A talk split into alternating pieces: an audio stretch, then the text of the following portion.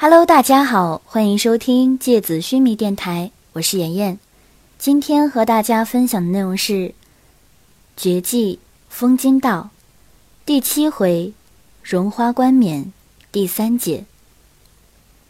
西之亚斯兰帝国格兰尔特预言之源。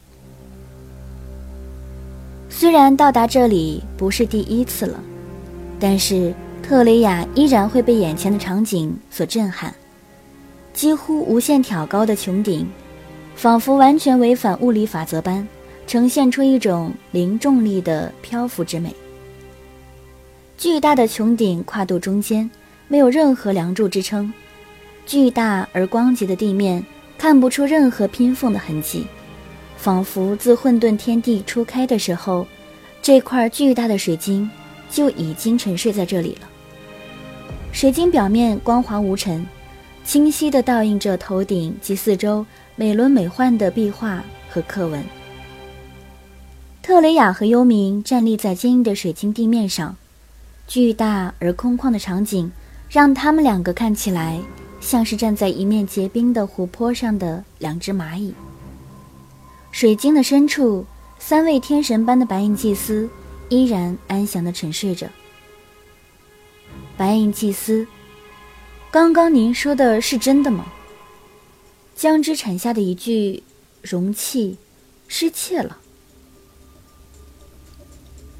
他实在不知道应该用什么样的词语来定义那个巨大女体重生的怪物分娩出来的玩意儿。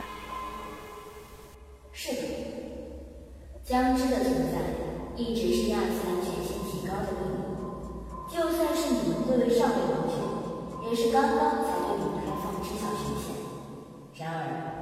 就在昨天，一具容器失窃了，而且这具容器是用曾经的天之使徒银尘的肉身碎片作为基础而孕育繁殖，所以事态非常严重。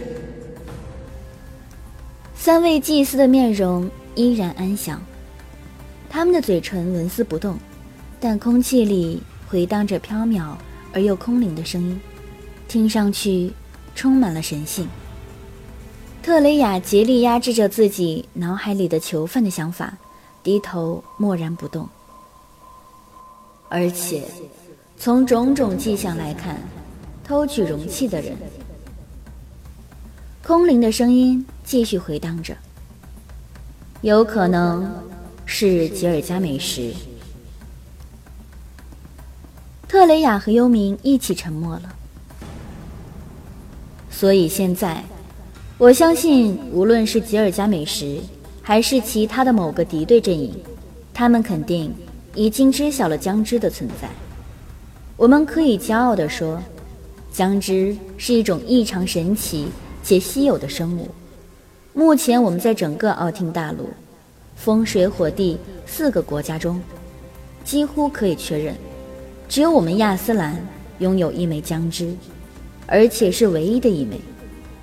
如果它死去，那么这种物种就将永远的消失。所以此刻，保护江之就成为了亚斯兰最重要的事情。因此，我们决定将江之所在的元江洞穴的安全等级调整上升到五级。这也是亚斯兰领域上目前出现过的最高安全级别。特雷雅压抑着内心巨大的震惊，他尽量用处变不惊的语调询问道：“可是，就算是预言之源的安全等级，也就只是四级而已啊！所以，你就能知道江之现在的重要性。”空茫的声音回答道：“那么，是需要我和特雷雅？”去守护江之的安全吗？不用。通往元江洞穴的唯一道路上，已经设置了三个关卡，分别由修川地藏的天地海三使徒层层守卫。而在洞穴里，江之的旁边，将由修川地藏寸步不离的守护。那应该就万无一失了吧？这样的守护确实也称得上五级安全级别了。特雷雅点点头，然后转动着眼神。那么，白银祭司，你们是希望我和幽冥去追回失窃的那具容器吗？也不是。水晶地面发出轻微的震动。追回容器的任务，我们已经派出了七拉。他在速度和追击能力上是亚斯兰最杰出的。不出意外的话，他现在已经抵达了亚斯兰的边陲——约瑟芬塔城了。那么，幽冥的眉眼笼罩在一片阴影里。白银祭司，你们是希望我和特雷雅做什么呢？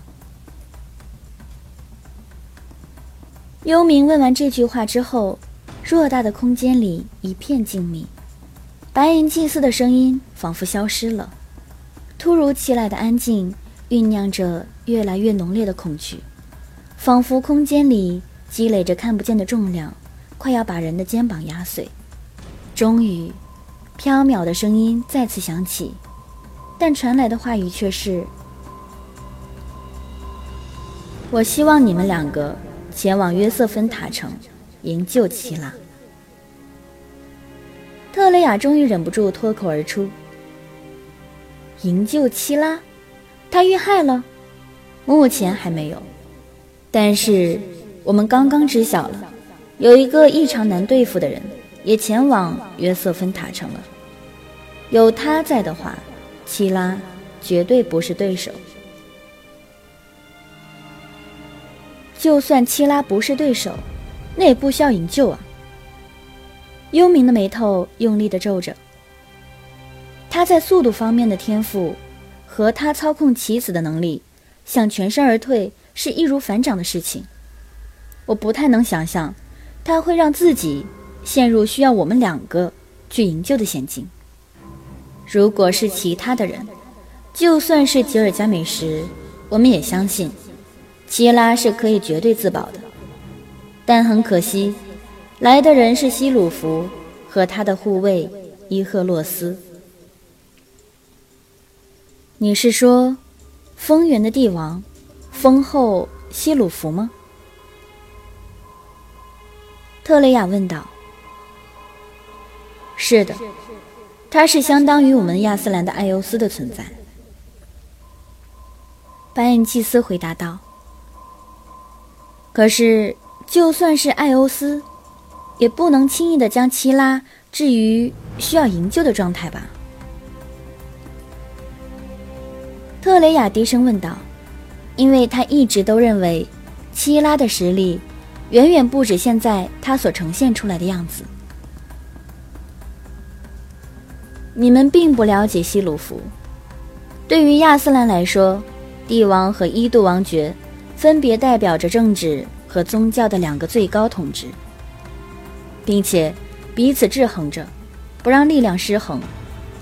但是，在丰原阴德帝国，这种力量的制衡，随着近年来博伊斯几乎已经不再走出风金道了，在整个丰原领域。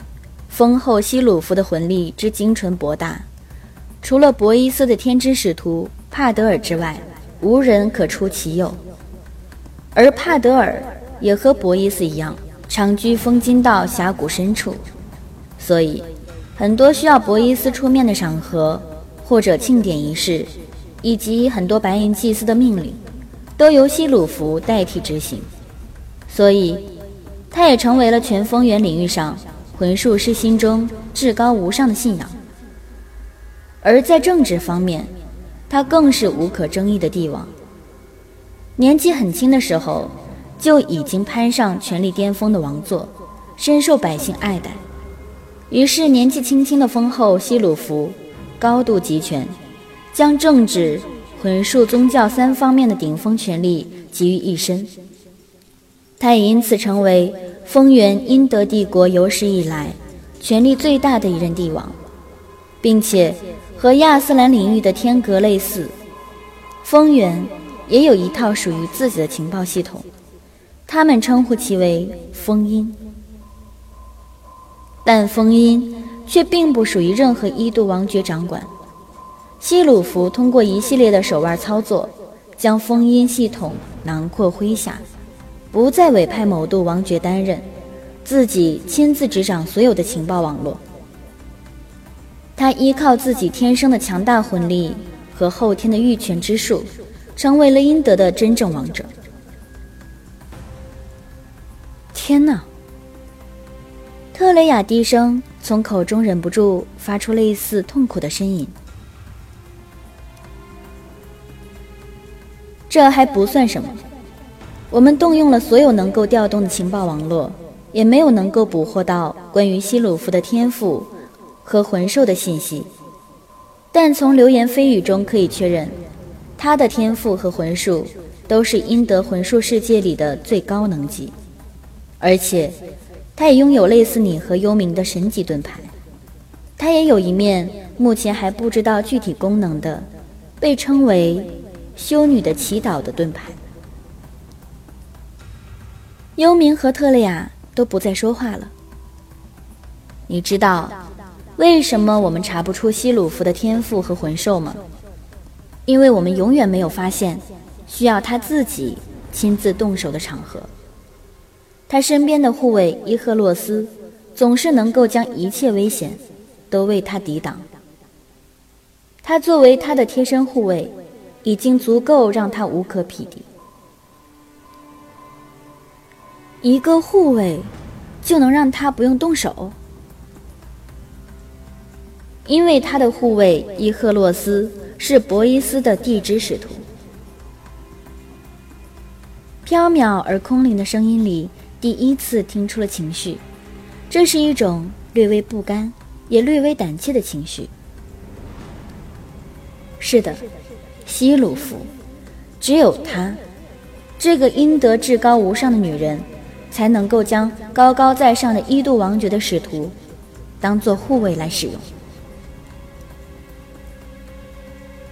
丰原的领域上，每一年的冬天，都会飞扬起大片大片的绒花。洁白无瑕，柔软盈盈，仿佛没有重量般飞舞在整个阴德领域上空的绒花。这些绒花被万众百姓们视为希鲁夫的化身。传说中，希鲁夫的冠冕上镶嵌着一圈用稀有铂金雕刻成绒毛、钻石镶嵌成花蕊的绒花花冠。当年，为了铸造这顶绒花冠冕，阴德的民众。消耗了三座城镇一年的财富，人们爱戴他，为他痴狂，为他狂热，为他倾尽一切，无所不为。这是回荡在空旷穹顶下的白银祭司最后的警告。好了，今天的节目到这里就要结束了，大家晚安。